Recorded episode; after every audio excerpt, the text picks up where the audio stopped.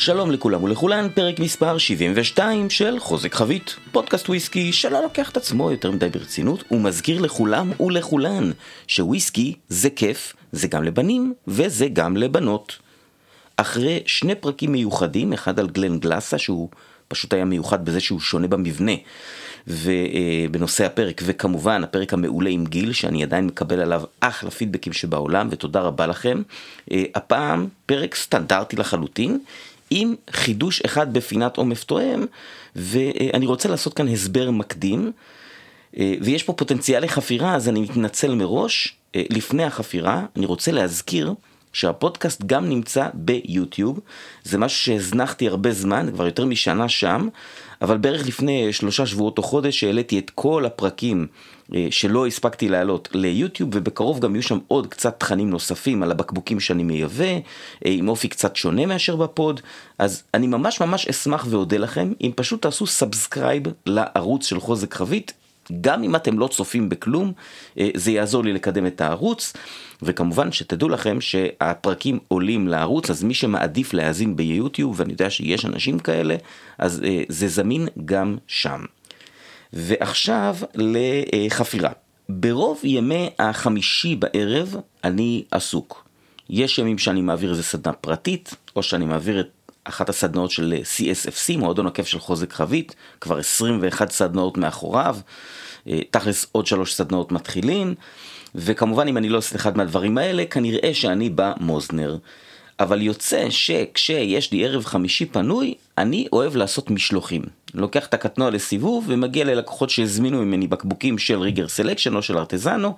זה כמובן מוגבל לאזור המרכז, כן? הקטנוע שלי הוא וינטג' 2006 והוא איתי מ-2010 ואני כל שנה מחדש, כשאני עושה לו טסט אני אומר, וואלה זהו זה באמת שנה אחרונה אתה לא תחזיק יותר מעמד ואני עושה את זה בערך מ-2016 או 2017 והוא עדיין מחזיק מעמד. עכשיו למה אני מספר לכם את כל הכיף הזה?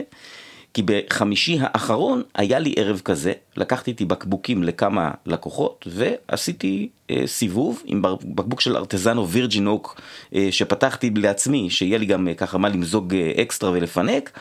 יצאתי לדרך והנקודה האחרונה שלי הייתה בהוד השרון, אני חושב שזה היה משהו כמו אה, עשר וחצי או משהו כזה אה, בערב, ופגשתי את המאזינה א' היקרה לי מאוד, וגם כשתיאמנו את ההגעה שלי, התכתבנו על זה בוואטסאפ, וגם כשנפגשנו היא אמרה לי, תשמע, אני בדיוק שמעתי את הפרק האחרון ואמרת שאתה לא מספר על הבקבוקים שלך בפינת עומף תואם, ובעיניי זה חבל. אני הייתי שמחה לשמוע על דעתך, וזה לא סוד שאתה מייבא, ואין פה שום בעיה. אז קודם כל זה היה לי ממש ממש כיף לשמוע את זה, כי המאזינה א' מלווה אותי אה, די הרבה זמן. אני חושב שממש מהימים הראשונים של הפודקאסט, היא הייתה בהרבה סדנאות, ובאיזשהו מקום היא ראתה אותי הופך מבעלים של בר שיושב בבית בקורונה ומקשקש למיקרופון, ליבואן ולשגריר של חברה די גדולה בתחום. אז אם אני מסתכל מהצד עליה, מסתכלת מהצד עליי, אני מעריך את הבעת האמון הזאת. זאת, זה לא מובן מאליו בעיניי. אז אני קודם כל רוצה להגיד לאלף תודה רבה.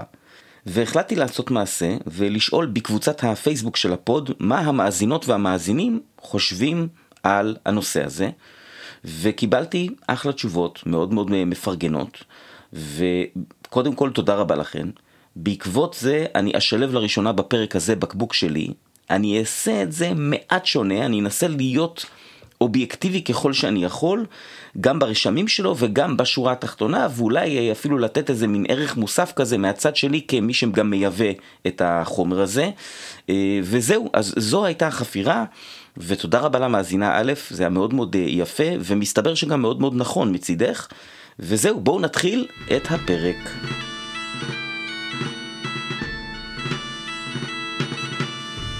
היום בפינת החדשות שמונה אייטמים ועוד משהו שהוא לא בדיוק אייטם אבל אני רוצה להוסיף אותו אה, כמובן שבזמן שקרה מאז שהקלטתי פינת חדשות קרו מלא מלא דברים ואני מודה שמצאתי עצמי מוותר על כמה דברים אה, די בקלות אה, הדוגמה הכי טובה לזה זה מהדורות חדשות של ארטבג שכמובן תוקשרו מאוד מאוד חזק אני לא רואה לנכון להוציא על זה זמן.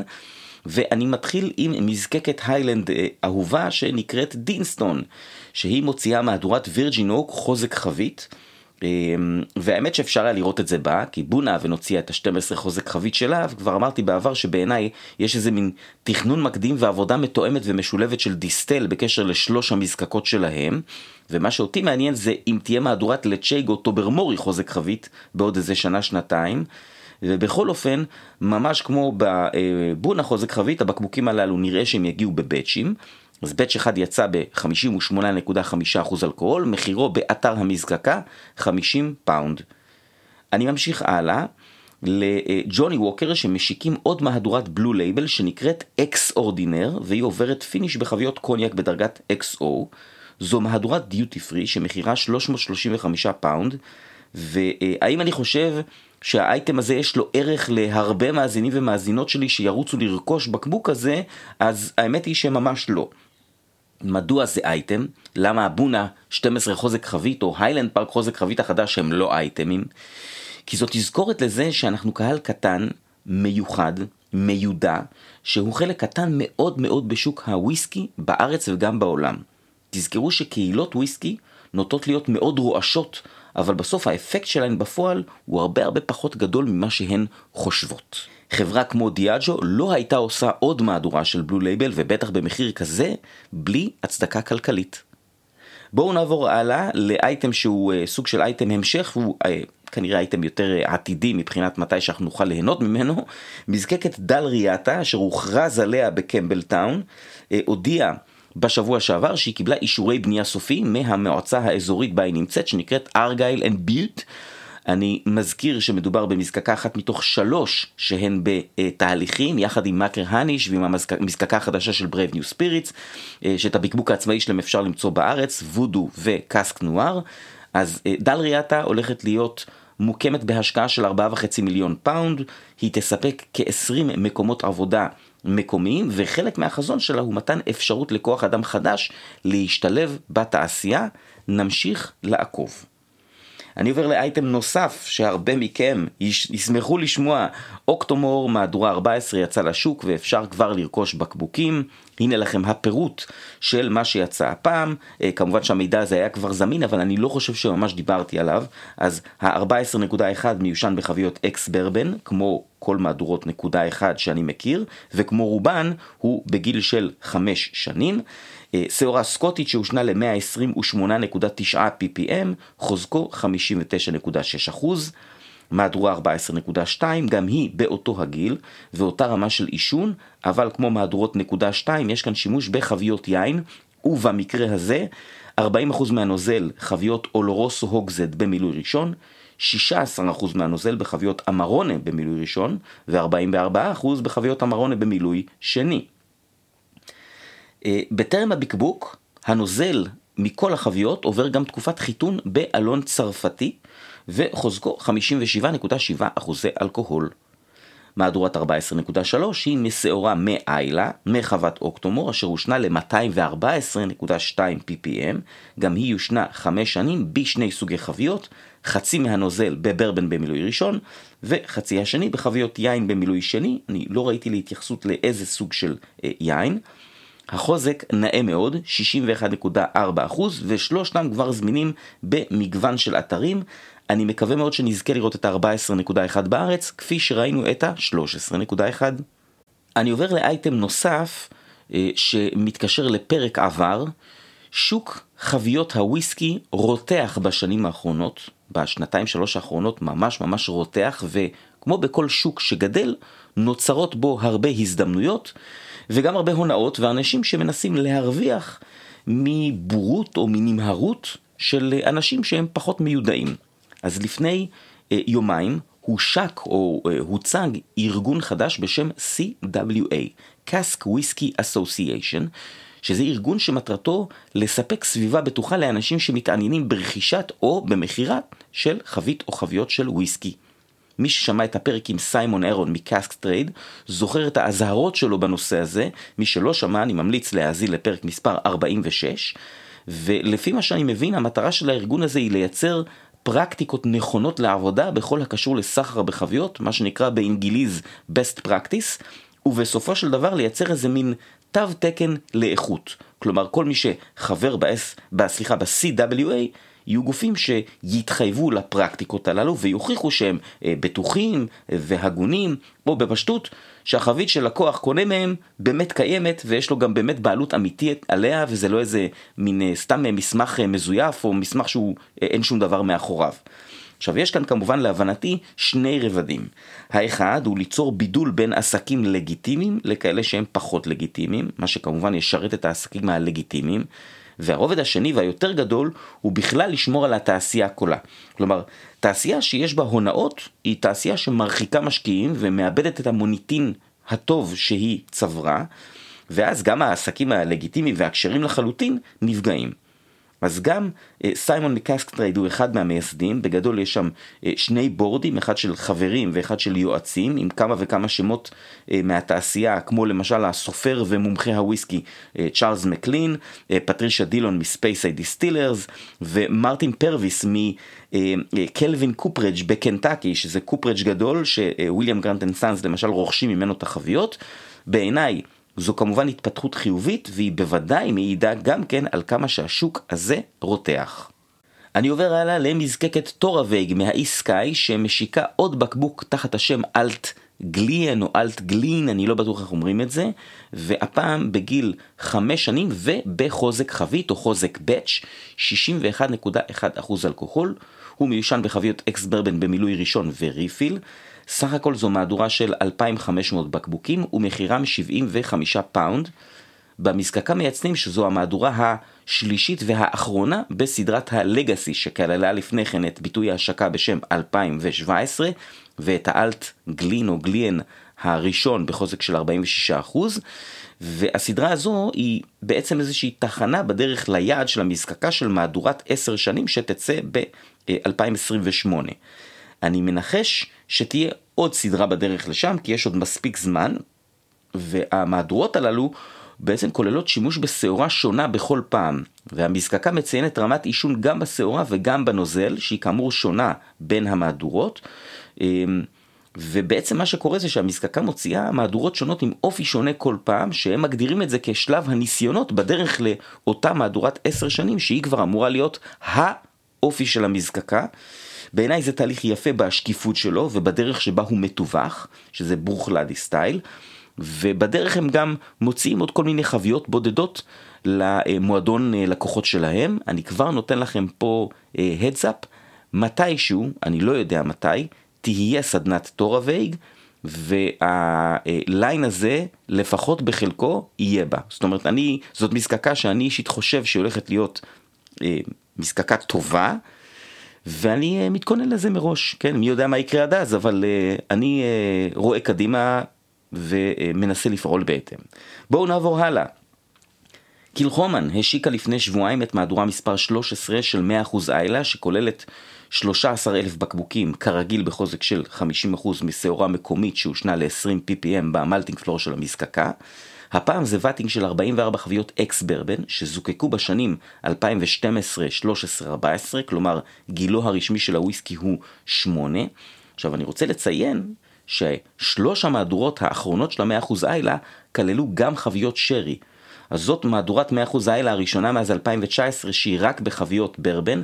אני אישית חושב שהמהדורות הללו הן הטובות יותר של המזקקה, ולכן החלטתי להביא את האייטם הזה, כי מי שאוהב 100% איילה, שאוט אאוט למאזין רייש, אה, אז הנה יש לנו פה עוד מהדורה רק בחביות ברבן. ובצורה ישירה אני עובר לאייטם 8, והוא חדשות מקומיות בדיוק באותו הקשר. חברת יורו סטנדרט, יבואנית קיל חומן, הביאה לארץ כמות אה, לא גדולה, אני לא באמת יודע כמה בקבוקים, אבל זו לא כמות גדולה של ארבע מהדורות של קיל חומן שהן חדשות בארץ, והן יהיו בחנויות בקרוב. יש לנו את מהדורת לוך גורם 2023, המהדורה בשרי אולרוסו, מהדורת הפינו שרי החדשה היא השנייה שיוצאת, מהדורת הפינו 2023, מהדורת הקוניאק פיני שיצא לראשונה, ואיזושהי מהדורת small batch בחביות ברבן שרי ו-STR. וזה יפה מאוד שיורו סטנדרט ממשיכה לקבל הקצאות מקלחומן למהדורות המיוחדות האלה ולהביא אותן באופן קבוע לארץ. אין לי טיפה של ספק שכל אחד מהבקבוקים שמגיעים לארץ היה נמכר גם בשוק אחר בחו"ל, וזה שקלחומן הקטנה והמאוד מצליחה ממשיכה לתת לשוק הישראלי אה, בכל זאת הקצאות כלשהן, אה, זה מעיד על יחסים טובים בין היבואן למזקקה וכמובן גם על החשיבות של השוק בעיניהם וזה כמובן אחלה ואני עובר לדבר הבא שהוא אה, לא בדיוק אייטם אבל כן רציתי לציין אותו שלא תחשבו שזה עבר לידי או שהתעלמתי. אה, מי שהיה ב Whisky Live ראה את זה, יש גם פרסומים וקידומים בנושא ואני רוצה להתייחס לשני דברים שקרו שם כל אחד מהם קרה בפעמיים, זאת אומרת לכל אחד מהדברים האלה יש אה, אה, שני ביטויים. הביטוי הראשון הוא אה, שימוש בשעורה מקומית. גם Milk & Honey וגם גולני הוציאו מהדורות local barley. וזה דבר שיש להתייחס אליו כי אני כמתבונן מהצד אומר לעצמי שיש לפחות חקלאי אחד שהחליט, והוא לא החליט את זה אתמול, או הוא לא החליט את זה שבוע לפני ה Whisky Live, הוא החליט כבר לפני כמה שנים שזה רעיון טוב לזרוע שעורה מזן אחר שהוא לא רגיל אליו, או אולי בכלל לזרוע שעורה בפעם הראשונה במקום אה, אה, דגן אחר או משהו אחר. אה, אני לא יודע, מה אני כן יודע? חקלאות היא לא עסק אה, זול או פשוט בישראל, וגם לא ייצור וויסקי. אף אחד לא יבזבז את הזמן שלו על קוריוזים ברמה כזו. כלומר, זה לא חבית בודדה משעשעת או מיוחדת, כן? זה לא אה, איזה מין, סתם אני עכשיו אומר, זה לא איזה חבית יין מאוד מאוד מיוחד שלא עושים ממנו הרבה, אז לקחו חבית אחת, עשו מזה איזה סינגל קאסק או משהו כזה. יש פה השקעה יותר רצינית ולטווח יותר ארוך, וזה בעיניי סימן טוב לתעשייה המקומית שלנו. הדבר השני, שגם הוא קרה בפעמיים, זה שתי מזקקות חדשות שהציגו בתערוכה. האחת היא באמת מזקקה חדשה, NGK, שהיא קשורה למילקן האני, והיא עובדת ממאי 2022 ככל הידוע לי, והשנייה זה אה, רוח, שזה בעצם brand הוויסקי של מבשלת שבט. אה, שבט היא מה שנקרא brewstillery, מבשלה ומזקקה שנמצאת בפרדס חנה, או שיש לומר בפרדס חנה. והיא כבר מזקקת כמה שנים, אני חושב, אם אני זוכר נכון, היא עובדת כבר שש שנים, והחומר שטעמתי משתיהן היה ממש מוצלח. ה new make של NGK מאוד מאוד טעים בעיניי, והחבית של רוח שהייתה בלייב הייתה ממש טעימה, אז אני נותן את זה כאיזה אייטם כללי של שימו לב. אני מבטיח לנסות להקליט פרק עם שתי המזקקות הללו, אני מקווה שיהיה לי שיתוף פעולה, ואנחנו נעבור לפינת ההיסטוריה.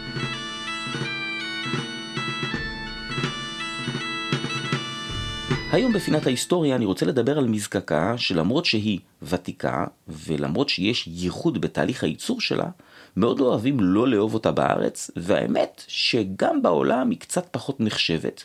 אני אישית מחבב אותה, ואני חושב שזה בעיקר עניין של גישה, ואני אסביר על זה בסוף הפינה. המזקקה הזו נמצאת בלואולנד, קרוב לגלסגו, ושמה אוכנטושן, ופירוש השם בגלית הוא פינת השדה.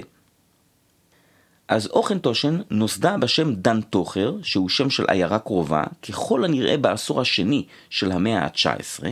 על הבקבוקים של אוכנטושן רשום סינס 1823, שזה אה, כמובן השנה בה המס ירד, ולהוציא רישיון היה יותר קל. אז זו גם שנת ההקמה הרשמית של המזקקה, שבפועל עבדה עוד קודם לכן. מתישהו לאורך המאה ה-19, שמה של דן טוכר השתמע לאוכנטושן באחד ממעברי הבעלות שלה. אולי ב-1834 כשהיא נמכרה לג'ון הארט ואלכסנדר פילשי, אולי ב-1875 שעברה לחברה בשם C.H. קרטיס Co שהיא עסקה במסחר בדגנים, בכל אופן מתישהו השם השתנה והמזקקה עברה עוד מספר ידיים והיא הגיעה ליעד החשוב באמת הראשון שלה ב-1969. חברה בשם אידי קירנס שעסקה בתחום ההוספיטליטי, האירוח, בעצם הייתה בעלים של מסעדות ומלונות. והם החליטו להתחיל לבקבק את אוכנטושן כ single malt ולמכור את הנוזל בעסקים השונים שלהם. למעשה, אוכנטושן היא אחת המזקקות הראשונות שה single malt שלה הפך למוצר ולא לחומר גלם לבלנדים בלבד. יש לציין שבדרך לשם קרה אירוע אחד אה, מאוד לא נעים. ב-1941, בזמן מלחמת העולם השנייה, הלופטוואפה, אה, חיל האוויר הגרמני, הפציץ את המזקקה זה קרה במסגרת הפשיטות על מבנים ומתקנים של הצי הבריטי לאורך נהר הקלייד שהמזקקה שכנה לידו. אז אי אפשר לדעת אם זה היה אה, אה, בלבול, חשבו שהמחסן שהופצץ הוא בעצם איזה מין אה, מחסן שקשור לצי או שזה סתם טייס לא מדויק, אבל שורה התחתונה היא שמחסן חביות אחד גדול ושלם אבד וויסקי רב פשוט נשפך לנהר. אני חוזר למהלך העניינים ההיסטורי, ב-1984, סטנלי מוריסון, שהיה אז הבעלים של בואומור וגלן גירי, רוכש את המזקקה ב-325 אלף פאונד. עשור לאחר מכן, אוכנטושן מגיעה, אפשר לומר, לתחנה הסופית שלה, כאשר ב-1994, Morrison Bowmore Distillers, שזאת החברה שמחזיקה את שלוש המזקקות הללו, בעצם נמכרת לסנטורי היפנית. בתורה, 20 שנה לאחר מכן, ב-2014, סנטורי וג'ים בים האמריקאית מתאחדות, וג'ים בים מביאה לאיחוד הזה עוד שתי מזקקות כנדוניה, ארדמור ולפרויג, בעצם חמש המזקקות הללו היום שייכות לאותה אה, בעלות, ולציין שמתישהו ב-2004-2005 גם נפתח מרכז המבקרים אה, של אה, אוכנטושן. בגדול, מי שמסתכל על המזקקה הזו, בשלוש, ארבע שנים האחרונות, אוכנטושן מנסה קצת לעשות לעצמה rebranding. יש לה יותר ויותר מהדורות, באחוזי אלכוהול יותר גבוהים, היא עושה תחרויות לברמנים עם אה, קוקטיילים וכל מיני כאלה דברים, והיא גם ייסדה מועדון לקוחות שנקרא The New Malt Order, שזה קצת נשמע כמו חבורת אנשים שטוחנת את Jedi Knights במילר של המזקקה בלילה. עכשיו אני עובר לקצת טכני, יכול להיות שזה אפילו יהיה אה, הרבה טכני. אוכנטושן משתמשת בשעורה לא מעושנת בלבד, אני לא מכיר וגם לא חושב שהיה איזשהו תושן מעושן. התסיסה נעשית בשבעה וושבקס, ארבעה מעץ ושלושה מסטיינלס סטיל, ובקשר לתסיסה אני מצאתי אה, מספר נתונים שנעים בין 50 ל-62 שעות. אה, זה נשמע לי קצת מוזר, זאת אומרת התסיסה הארוכה הזו אמורה לתת קצת יותר טעמים פירותיים והטעם של הנוזל הזה בעיניי הוא לא מספיק פירותי בשביל זה, אבל מצד שני יש לנו כאן זיקוק משולש וניומייק ממש חזק, אני תכף אגיע לזה. בסופו של דבר, אה, זה שיש כל כך הרבה נתונים זה לא כזה מוזר, אה, ריבוי נתונים הוא משהו שקצת מאפיין מזקקות ששייכות לתאגידים גדולים שהם לפעמים שומרים את הקלפים קרוב לחזה, אז אפילו היום בעידן של זמינות המידע, אתם יכולים לקבל יותר מדי מידע שהוא לפעמים סותר. בכל אופן, כך או כך, ה wash של אוכנטושן הוא בחוזק של כ-8% אלכוהול. הזיקוק באוכנטושן הוא הדבר המיוחד באמת בה. זיקוק משולש, והיא המזקקה היחידה בסקוטלנד שמזקקת שלוש פעמים את כל מה שהיא עושה. כלומר, לפני שהמבינים פה קופצים ומקפצים, יש מזקקות שעושות מהדורות של triple distilled, למשל בנרומח ובנריח. ויש מזקקות שיש להן ליין שמזוקק שלוש פעמים באופן קבוע, כמו הייזלברן של ספרינגבנק. ואפשר גם להזכיר מזקקות שחלק מהנוזל מזוקק שלוש פעמים וחלק מזוקק פעמיים ואז עובר איזה איחוד כזה בדרך להיות ה new make כמו מורטלח וכמו ספרינגבנק כשהיא עושה ספרינגבנק. אבל אוכנטושן היא היחידה שכל טיפה של וויסקי שהיא מייצרת עוברת זיקוק משולש. דוד ה wash שלה הוא דוד די גדול, 17.5 אלף ליטר גודלו, והוא ממולא כמעט לחלוטין. והדוד השני, אשר נקרא intermediate still, הדוד דוד האמצעי נקרא לזה ככה, הוא קטן בהרבה, 8,200 ליטר, שזה לא דוד קטן, אבל הוא פשוט אה, פחות מחצי מגודלו של הדוד הראשון, נקרא לזה דוד בינוני, והזיקוק בו גם הוא מעניין. עכשיו, אני מזכיר שב... wash still, הזיקוק הראשון, אין חיתוך, זאת אומרת כל הנוזל עובר הלאה, וב spirit still, שזה הזיקוק השני, יש חיתוך לראש, לב וזנב, כשרק הלב בעצם הופך להיות ה new make, וכשהוא יגדל הוא יהיה וויסקי. אז כאן בדוד האמצעי יש לנו גרסת ביניים. יש חיתוך אחד ולא שניים. החלק הראשון בזיקוק השני ממשיך הלאה לזיקוק השלישי ב spirit still, והחלק השני בזיקוק השני בעצם חוזר אחורה ויעבור עוד זיקוק, בעצם יחזור לעוד שלב בתוכנית הריאליטי שנקראת המרוץ לחבית. אה, בעצם, אם תרצו, יש לנו שם אה, ראש וזנב, אוקיי? בלי לב. או אולי לב וזנב, אה, נראה לי שראש וזנב זה יותר מדויק. בכל אופן, הדוד השלישי, ה spirit still, גודלו 11,500 ליטרים, ושם הזיקוק הוא רגיל, כלומר חיתוך לשלושת החלקים שאנחנו מכירים, אבל הזיקוק המשולש מייצר new make הרבה יותר חזק מהממוצע בסקוטלנד, ממש כמו בוויסקי אירי שמזוקק שלוש פעמים, נגיד ה malt של בושמילס או טולמור דיו. לאוכנטושן בעצם יש את ה new make הכי חזק בסקוטלנד, אני מדבר על new make סדרתי, כן? אני לא מדבר על אה, אה, פיקנטריות כמו הזיקוק המרובע של ברוכלדי בזמנו, ה new make של אוכנטושן הוא 81% אלכוהול, וצריך להזכיר שהוא לא רק חזק, הוא גם ראה לא מעט נחושת בדרך לחבית. המזקקה מייצרת כ-1.7 מיליון ליטר אלכוהול בשנה, ואתם תוכלו לראות בהרבה מאוד מקומות שהמזקקה אה, מתגאה בזה שהיא מבקבקת את כל הנוזל שלה כ single malt ולא מוכרת אותו לבלנדים. אני רוצה להעריך בזהירות שכן, יש חביות של אוכנטושן שמגיעות לבלנדים, אבל אני מעריך שלבלנדים, נקרא לזה, אה, יותר בסגנון של blended מלטים כמו ה Epicurean של דאגלס לנג מהסדרה האזורית. זאת אומרת, זה לא איזה brand גדול של blended whisky, בסופו של דבר היא שייכת לחברה גדולה כלשהי מאז 1994, היא גם לא מייצרת כל כך הרבה כדי לאפשר לה להיות חלק מהותי מאיזשהו brand גדול של blended. ה core range של אוכנטושן כולל שלושה ביטויים שאפשר למצוא בארץ.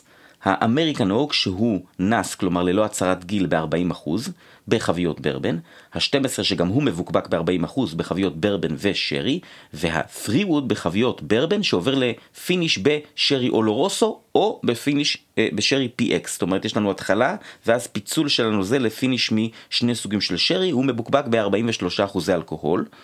בנוסף, אתם תוכלו למצוא גם את מהדורת ה-18 שנה ב-43% שהיא בעיניי ממש ממש מוצלחת. למזקקה range דיוטי פרי מתחלף, ואני רוצה להמליץ לכם על מהדורה אחת מהדיוטי פרי שנקראת Blood Oak, היא מבוקבקת ב-46% אלכוהול. ומיושנת בחביות ex bourbon ו ex יין אדום צרפתי. אני חושב שהנוזל של אוכנטושן עובד מאוד יפה בחביות יין, אני כמובן גם אוהב חביות יין, אבל אה, זה ביטוי שהוא בהחלט יכול להיות אה, כזה שישנה דעתכם על המזקקה. יש למזקקה גם מהדורה ב finish סוביניון בלאן שאני טרם טעמתי, וכמובן לא מעט בקבוקים עצמאיים, ואני רוצה עכשיו לחזור לעניין הגישה למזקקה שהתחלתי אה, את הפינה איתו. הזיקוק המשולש הופך את הוויסקי של אוכנטושן לוויסקי עם מנעד טעמים פחות גדול, בדיוק כמו בוויסקי אירי. יש כאלה שקוראים לזה וויסקי אה, עדין, יש כאלה שקוראים לזה וויסקי משעמם, אני קורא לזה וויסקי צר. כלומר, זה לא טוב וזה לא רע, זה פשוט מה שזה, זה, המוצר שהם מייצרים, זה הסטייל. ולכן כשניגשים לטום את הנוזל הזה, צריך לקחת את זה בחשבון. מה זה אומר? שקודם כל צריך להבין שזה וויסקי שצריך אה, ללגום אותו, אני קורא לזה ברזולוציית 4K, כלומר לחפש את הדקויות וליהנות מהעדינות הזו, העסבוניות הירקרקה שמאפיינת את המזקקה, ואולי עדיף בלי לשתות וויסקי אחר לפני, כי התושן הזה פשוט ייעלם, אוקיי? כלומר, אה, באיזשהו מקום זה הפוך ממזקקות שפשוט באות ונותנות לכם את כל הטעמים שיש להם בקלות. פה צריך קצת להתאמץ וקצת להתרכז, ואולי זה לא בשביל כל אחד. אני חושב שהטיפ הכי טוב שיש לי בשביל אה, שתבינו יותר או, או תהנו מאוכן תושן, זה לשתות שניים אחד ליד השני. זה מאוד משנה את התפיסה של הנוזל. למשל, לשתות את ה-12 ליד ה-18, או לשתות את ה-3wood ליד ה-18. אני גם חושב שגיל עושה למזקקה הזו מאוד מאוד טוב. האוכנטושן הכי טעים ששתיתי היה של בלקאדר, הוא היה בן 23 שנים, והוא היה פשוט מעולה, מורכב מאוד. אז אני לא בא למכור לכם פה שה American Oak זה וויסקי מדהים. אני כן חושב שהמזקקה הזו מקבלת ביקורות לא מוצלחות מאנשים שטועמים אחד על הדרך, או ששמים בקבוק של האוכנטושן 12 אחרי קרגלאכי 13 ולפני נגיד לא יודע מה, אובן או קליינליש או משהו כזה, ואז מתפלאים שהם הולכים לאיבוד. עכשיו כמובן, זאת רק דעתי, אם אתם לא אוהבים אוכנטושן אז הכל בסדר. זה רק וויסקי, וויסקי זה כיף. בואו נעבור לפינת עומף תואם.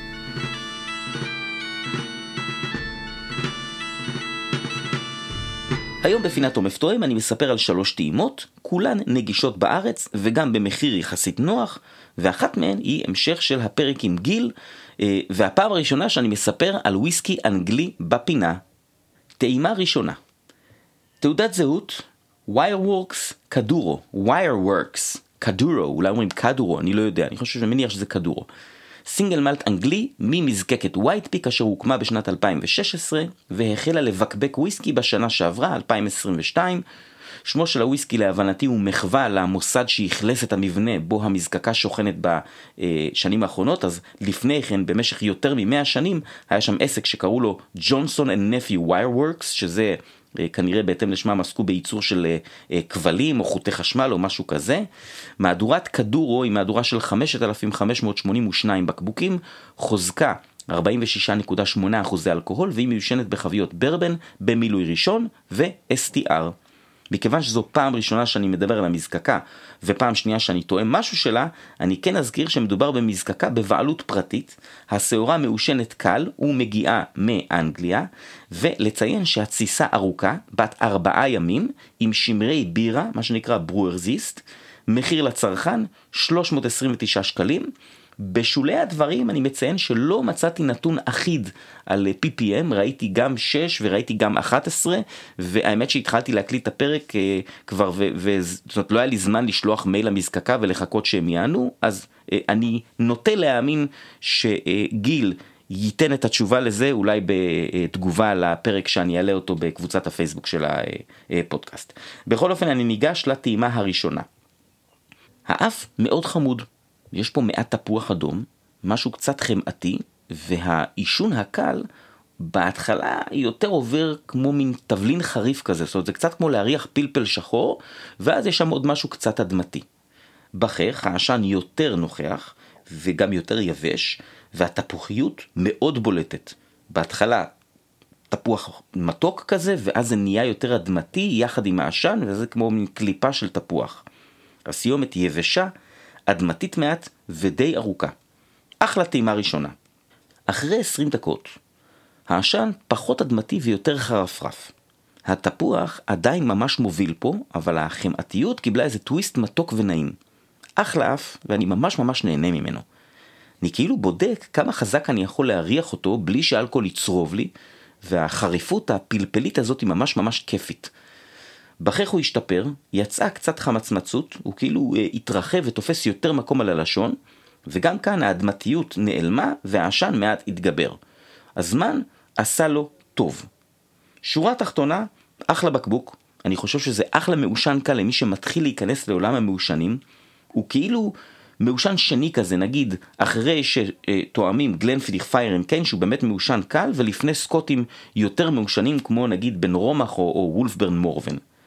אה, אני חייב להתייחס למחיר שהוא לא זול, אבל אין מה לעשות, אנחנו משלמים פה פרמיית עסקים קטנים, נקרא לזה ככה.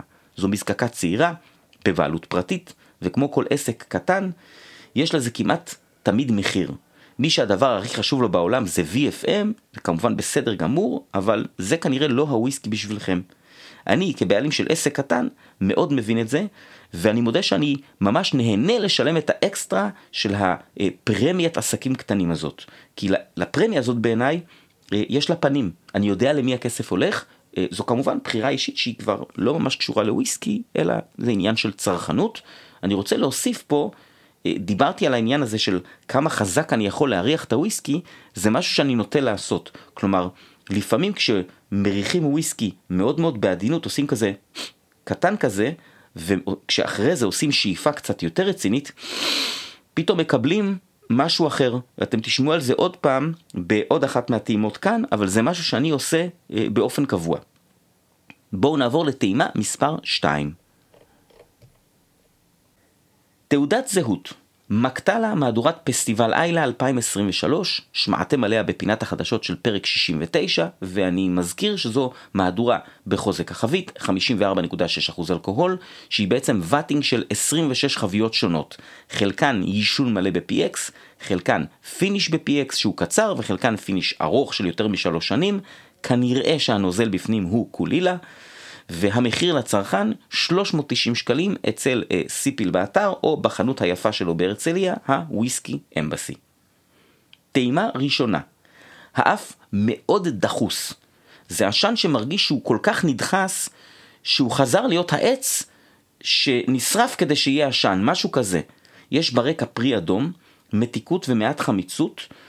זה מאוד עדין, אבל לגמרי שם. כלומר, זה לא קשה להבחין בזה, ומיד שמים לב להשפעה הזו של חבית PX, זה אה, פשוט בעדינות ביחס לעשן שהוא מאוד מאוד נוכח. בכך, מתוק ומעושן, דחוס, כבד, סמיך, גוף נהדר, עשן קצת פחות מלוכלך ממה שאני רגיל לקולילה, ויש פה אה, מרירות בקטנה, שנותנת קונטרה למתיקות ומוסיפה מימד של מין שוקולד מריר כזה, אולי אה, קקאו, יופי של טעימה ראשונה. מטעים ומרשים. אחרי 20 דקות, העשן מתחיל להתפזר, אני מתכוון שהוא פחות דחוס, הוא, הוא קצת יותר עצי ואדמתי, והפרי האדום יותר יוצא החוצה. יש פה עכשיו גם משהו מעט מתקתק אברשי כזה, כאילו מין קריצה להיילנד. בפה השינוי ניכר יותר. העשן המלוכלך של קולילה התחיל לצאת החוצה, ואני מסייג כפי שאמרתי שוב פעם, פינת החדשות, אני לא בטוח שזה קולילה, אני ניסיתי לבדוק, ובלר סטריק ממוריסון דיסטילרס שהתארח בפרק בעבר, אמר לי שכנראה שכן. בכל אופן, העשן הזה בא בכמה שכבות, מין משחק כזה של מרקמים ודחיסות וטעמים, וזה הרבה מאוד כיף לוויסקי במחיר הזה.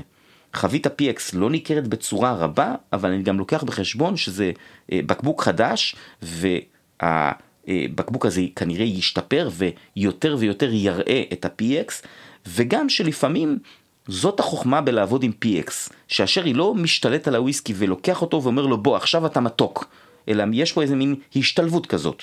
אה, היה לי בן אביס ב-PX במשלוח הראשון של ריגרס, שקצת התנהג ככה, ובסופו של דבר, מה שלא השתנה אחרי 20 דקות, זה הכובד. שורה תחתונה, פגז. בקבוק מוצלח מאוד, כבד, חורפי, בעיניי תמורה טובה למחיר, זה לא מחיר נמוך, אבל אני חושב שמקבלים אה, אחלה תמורה בשבילו. אה, אני יודע שהגיעו פחות מ-100 בקבוקים לארץ. אה, קחו בחשבון שאם אתם מאוד אוהבים מקטלה וטעמתם מקטלה אחרים אה, ואתם אה, בעניין של ה line הזה, אז כדאי לכם לזוז מהר, אני ממליץ על ה-PX, אה, יש כבר מאזין אחד, shout-out למאזין אה, חטא. האהוב עליי מאוד שכבר רכש בקבוק ואני גם יודע שהוא מסכים איתי שהבקבוק הזה טעים ועכשיו אנחנו נעבור לטעימה מספר 3 תעודת זהות טומטין Highland single malt חבית בודדה של Riegger's Selection כלומר גילוי נאות הוויסקי הזה הוא יבוא שלי זוקק שני למרץ 2012 עבר מחבית האקס ברבן לחבית וירג'ין אוק ברביעי ליוני 2018 ובוקבק ב-16 לנובמבר 2022, כלומר הוויסקי בן 10 וקרוב למחצית חייו בחבית וירג'ין.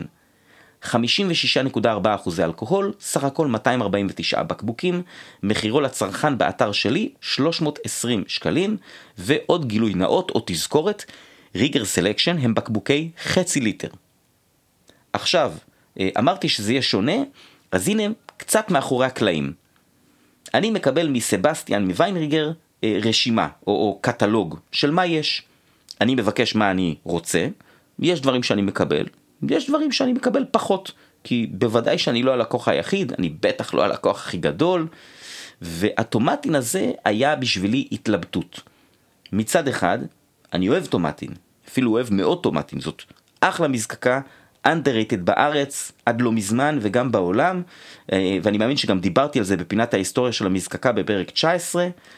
עכשיו, מצד שני, אני לא אוהב חביות וירג'ין, אבל בשנתיים האחרונות אני מסתדר איתן יותר ויותר. עוד פעם לא יכולתי לשתות את זה בכלל, ודרך אגב גם לא וויסקי אמריקאי, תודה אלעד אה, ששינית את זה, אבל זה שני דברים שפשוט מה שנקרא גדלים עליי כמו שאומרים באנגליז, it grows on me, ויש בקבוקים שאני עדיין לא מסוגל לשתות, אוקיי? בן רומח אורגניק לא נכנס לפה שלי, אני לא יכול. אבל יש כאלה שככל שעובר הזמן אני דווקא מחבב. למשל, דינסטון וירג'ינוק, אה, אגב פינת החדשות שלנו, זה דוגמה לבקבוק שלפני חמש שנים לא יכולתי לשתות והיום אני נהנה ממנו. ומה שסגר לי את הפינה זה כמובן סבסטיאן. שאלתי אותו איך הדינסטון, סליחה, איך הדינסטון, שאלתי אותו איך, איך הטומטין, הווירג'ינוק לא הפך אותו לעצי מדי? הוא אמר לי לא, הוא מאוזן, הוא עשיר, אני חושב שהוא טעים מאוד. אז לקחתי את הסיכון והוספתי לרשימה כמות לא גדולה. אוקיי, זה מאחורי הקלעים של למה הבקבוק הזה הגיע לארץ, למרות שזו סוג חבית שאני לא כל כך מחבב. ועכשיו נעבור לטעימה הראשונה. באף, מתיקות, כצפוי של וניל, יש פה גם איזה נוט קטן כזה של קפה, אבל בניגוד לצפוי, כמעט בלי עציות. יש פה עוד איזה משהו ברקע שמשתנה ככל שהערכה חזקה יותר, בדיוק הסברתי על זה. כלומר, כשאני עושה סניף אה, עדין, היה פה איזה אה, ריח ירוק פרשי שקצת מזכיר ננה או מנטה, אבל כשעשיתי את הסניף יותר חזק וקצת יותר ארוך, הדבר הזה הפך למשהו שקצת זרק אותי לעולמות דווקא של רום, משהו אינדסטריאל כזה, שקצת מזכיר אה, לקה או ורניש, אה, וא' זה מפתיע, וב' אני אוהב את זה כי זה נותן למתיקות קונטרה.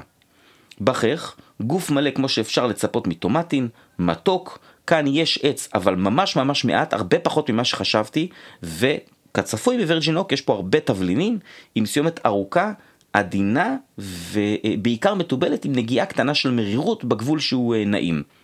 בסופו של דבר, מה מעניין אותי?